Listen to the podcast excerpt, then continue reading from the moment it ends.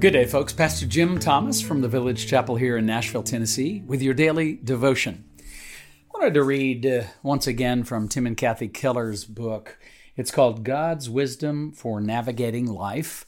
And these are a year of daily devotions in the book of Proverbs, which uh, some of you will have read. Sometimes uh, uh folks will take since there are 34, 31 chapters of uh, Proverbs, sometimes they'll take a chapter a day corresponding to the date of the month. And uh, even if you're, you know, you miss a day or two, whatever, you just pick up on the next day that corresponds to the day of the month you're in. The idea there is just throughout the year, you're constantly reading, uh, drawing from the well of wisdom of God uh, in the book of Proverbs. I'm going to read actually from, uh, let's see, this one is, uh, the subject is what interested me, but the date of it is March 26th. I have no idea what day you're watching this or viewing this, but that's where you would find it if you happen to own this book or wanted to look it up. He, uh, uh, Tim and Kathy quote from Proverbs 4 23 through 26. I'll read that, and then they uh, have just a couple of comments and a closing prayer for our uh, daily devotional today.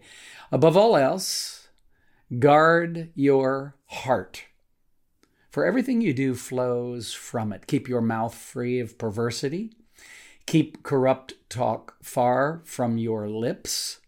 Let your eyes look straight ahead. Fix your gaze directly before you.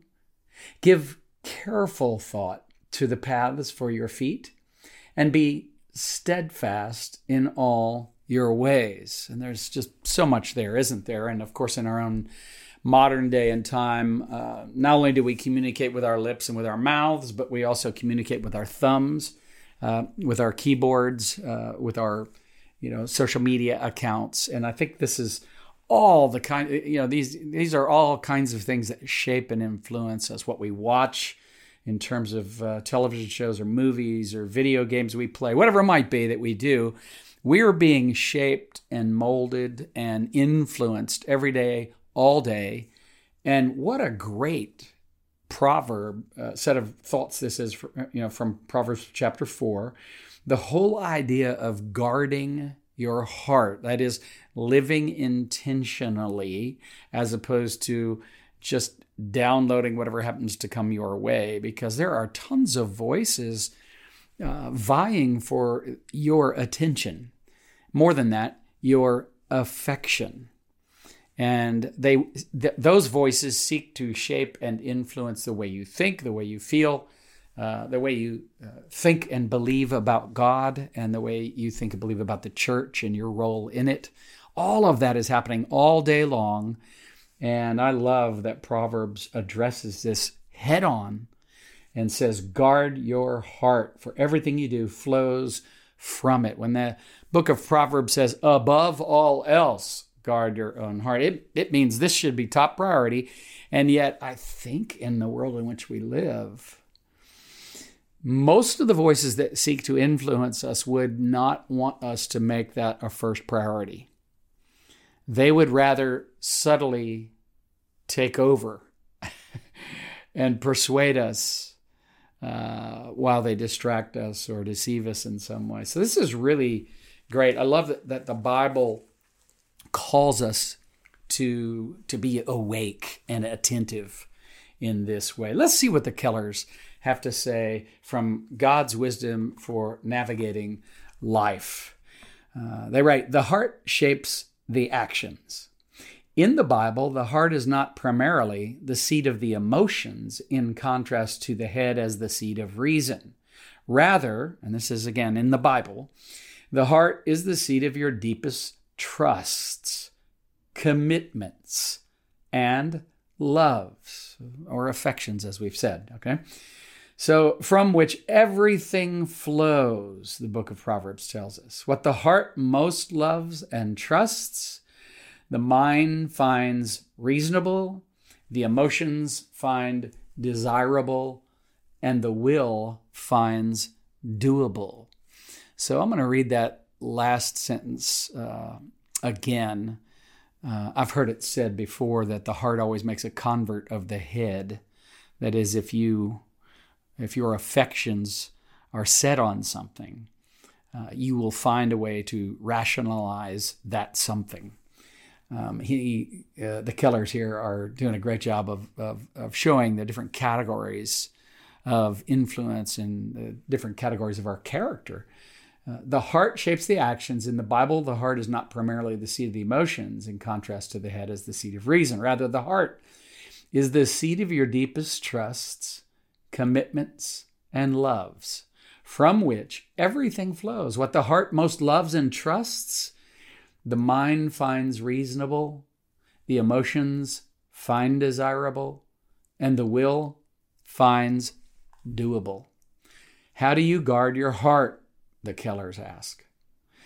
The passage that we just read hints that though ultimately the heart is the central control, our words, eyes, and feet can influence the heart. If we gaze longingly enough at an object, it may capture our heart through the imagination as when Achan looked, desired, and finally stole the treasure in Joshua chapter 7. Some of you will remember that's the story after the Battle of Jericho.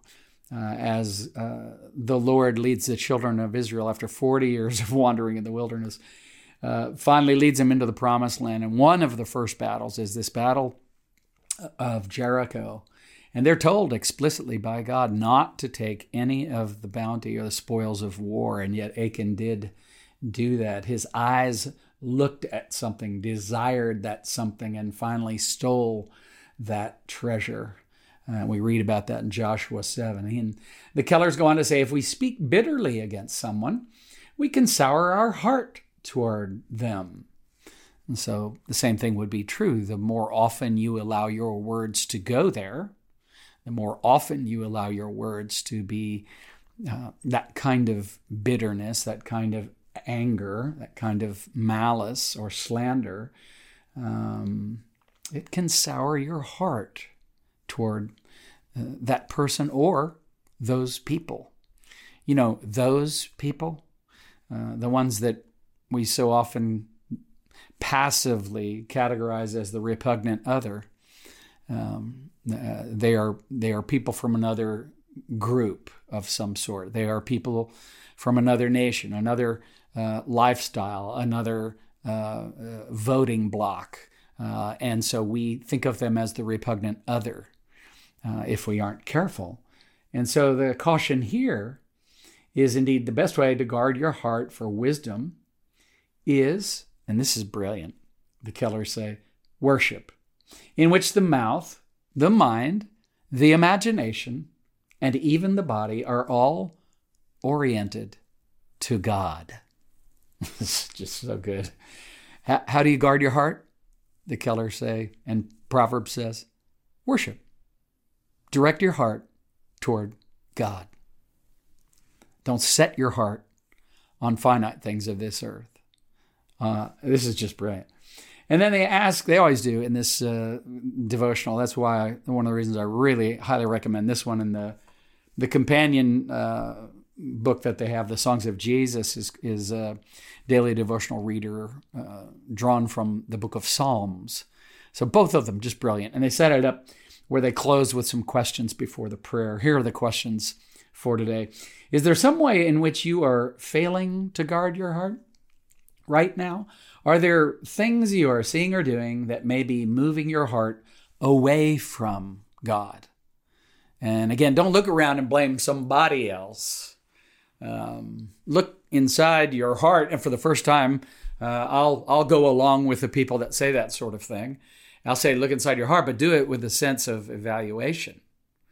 Uh, as just the prophet Jeremiah tells us, the heart is deceitful above all. So um, we need the help of God and God's word and the wisdom of Proverbs, which uh, reveals to us God's ways, God's will, um, God's desires for us and uh, God's wisdom for us, all of that.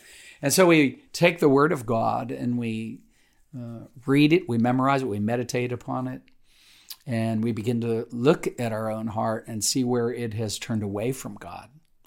And then maybe then at some point we're able to also see the people, places, and props. And by that I just mean the it could be a computer, uh, it could be food, it could be so many things that literally are owning us and and drawing us away from the freedom uh, of a flourishing life in Christ. Uh, these questions are brilliant. Is there some way in which you are failing to guard your heart right now? Are there things you are seeing or doing that may be moving your heart away from God? Good questions to ask. And they close with this prayer, which I'll use as our prayer today as well. And I, I trust uh, you'll look to the Lord with me. Uh, perhaps spend some time in Proverbs chapter 4, and perhaps even jump on board with that uh, daily reading uh, each month, where you're reading a full chapter of Proverbs and just allowing the wisdom of God uh, to be imprinted on your heart and your mind. Well, here's the prayer from the Kellers Lord, help us to guard our hearts just as I don't want to digest or take bad things into my body, give me the wisdom and self control not to allow toxic images and beliefs into my heart through my imagination and thoughts. Amen amen. God bless you. Have a great day. Daily Devotions with Pastor Jim Thomas is a resource of the Village Chapel in Nashville, Tennessee. If you find this daily devotional beneficial, leave a review and share it with friends and family. For more resources or to support our ministry, visit our website, thevillagechapel.com. Artwork for this podcast by Kim Thomas, music by Phil Keaggy.